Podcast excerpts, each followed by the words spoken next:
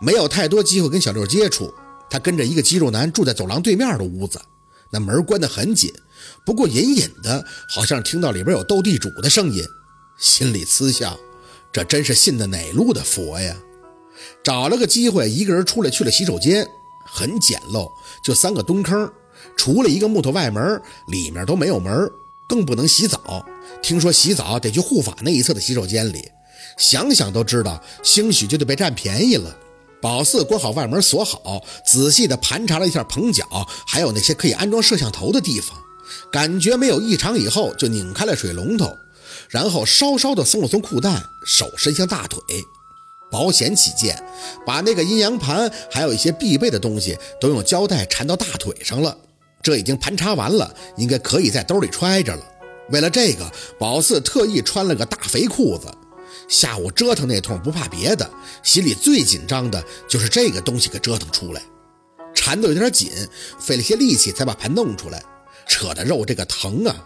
解开外面包着塑料袋，塞进了膝盖旁边的大兜里，这得慢慢扔，不然怕他们检查垃圾桶发现异常。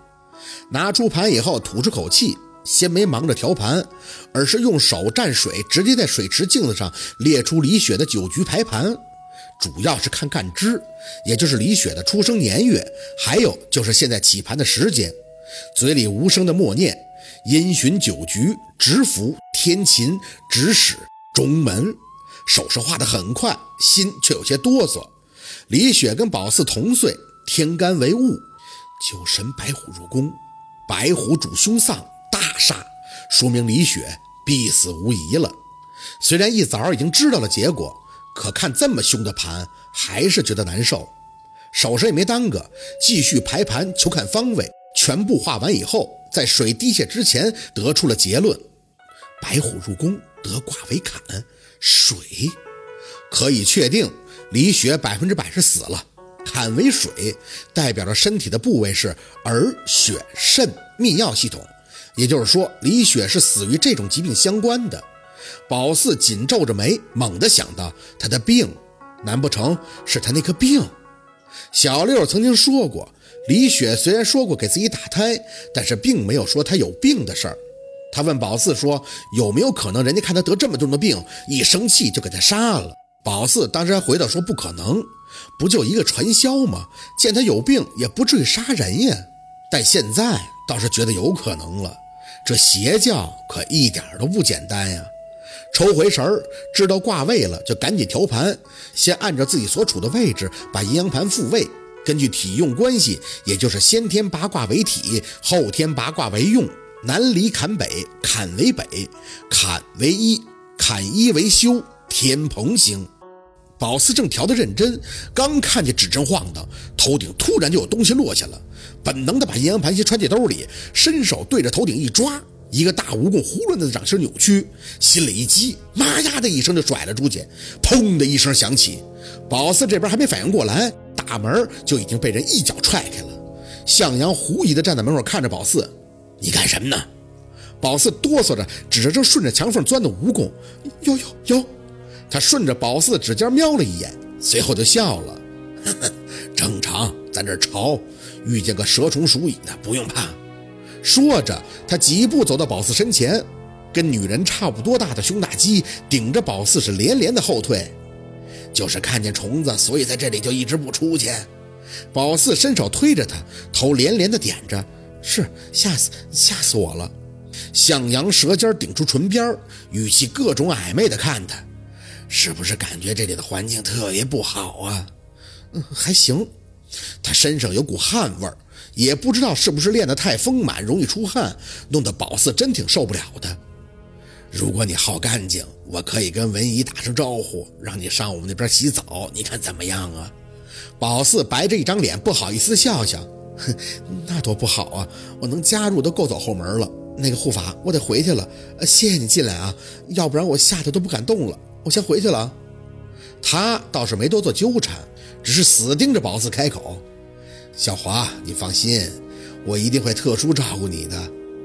宝四急匆匆地从身边绕了出去，心砰砰地跳，调得太入神了，这也太悬了。站在走廊上，特意放慢了下脚步，手摸索着兜里的指针，顺着他的颤动，微微的回头，走廊的最里边，咬了咬牙，时间太紧了，宝四也没办法燃个符做最后的确定。这阴阳盘给他的数据究竟是个宏观的方向呢，还是能确定李雪就在最里边的房间里呢？回到房间，没有床，大家都是在地上铺着褥子睡的。宝四跟安九是并排在一起的，被褥都是文姨给他们的，半新不新的，肯定都被人盖过。那些女弟子们还在三三两两的围坐在一起聊天，安九则半垂着脸靠着墙静坐。宝四坐在他身边的位置，没看他，嘴却轻轻地张了张。为什么帮我？他像是睡着了，没有给宝四回应。宝四很确定那蜈蚣是他的，那么长，那么肥，绝不可能是野生的。况且蛊虫有灵，可钻墙入缝，放蛊的可以通过蛊虫去了解自己想要知道的事儿，跟养小鬼差不多，区别只是蛊女用自己的身体养蛊，蛊也就是他。骨不能死，不然他也会死，有风险，也就是死穴。那个龟儿子看上你了。宝四微微的侧脸，我是问你为什么帮我？你来这里的目的是什么？他微微的调整了一下身体坐姿，声音压得低低的传出，跟你一样。宝四愣了一下，他也是查尸体的。没等再问，文姨就出现在了门口。姐妹们，该祈祷休息了。话音一落，这些女弟子又开始盘腿而坐，嘴里又念了一通什么世尊护佑之类的。宝四呢，跟着照做，心里是特别的无语，还祷告，真是玩的到处都是花样了。一晚上倒是相安无事。宝四对安九的出手帮助那是很感激的，但嘴上也没多说什么。他也不是个热闹的人。一直没怎么睡，觉得跟安九联手是个特别好的选择。他有虫，可以迅速帮他确定李雪所在的位置，而宝四也可以帮他，况且还可以联系韩林去叫警察。只是跟他不太熟，有些话出口怕唐突，所以就只能先忍忍。到了第二天一早起来，这些女弟子就很兴奋，不知道他们兴奋什么。听完他们跟宝四说了一通之后，才知道周末是次要的日子。他们会感受到佛光以及无上快乐的。宝四也没多说，吃完饭假装肚子疼去厕所里，迅速的跟韩林汇报了情况。这里是邪教，传销在外边还有窝点，女弟子被洗脑的厉害。只说了两三句，多了怕露馅儿。韩林很着急，问确没确定李雪的位置，他好叫同事出警。宝四合计了一下，回道：“再等一天，我觉得这里不对，不像是只死了一个。你等我消息啊。”关掉耳机。宝四心里有些发紧，这里的信息量真的很大。由于今天上午是要赐药的，所以这些女弟子就特别兴奋地跟他说了很多。他说吃完药就等护法选择净身了，修完之后再等那世尊亲临钦点，择日双修。就问他说那双修以后做什么？他就特别憧憬地看着宝四，要等啊，等仙胎临身呀。如果有仙胎临身，那就等于是还完孽根了。到时候就可以跟世尊一起离开这里，做他门下的弟子，一同成佛，永享荣华了。按照宝四的理解，就是这些女人先被这些名为护法的男人睡，美其名曰净身，之后呢，再被那个名叫世尊的老淫虫睡。什么双修？宝四小时候就知道这不是什么好事儿，得怀孕，但绝不能是头胎，也就是他们念叨的什么头为业障。也就是要怀二胎或者是三胎四胎，这才可以离开这里。这都什么路子呀？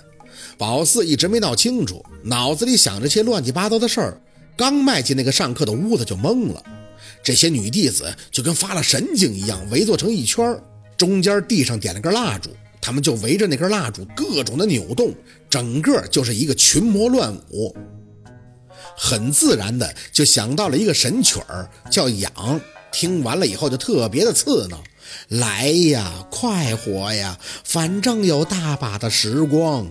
宝四懵懵的看着扣着大黑帽子的安九也在那儿扭动，没等反应过来发生了什么，文一就笑呵呵的递给宝四一粒粉红色的药。你运气好，刚来就赶上世尊开光的仙丹了，吃吧，一点副作用都没有的。吃完不但可以变美，还会感受到无上佛光的。这东西当然不能吃了。看着文姨的眼，宝四伸手刚要过去接，一条大蜈蚣再次从高空坠落，这下直接掉到了文姨的手上。他吓得惊呼，手里的药也给甩了出去。什么东西啊！直看向安九，心里了然，又是他在帮宝四。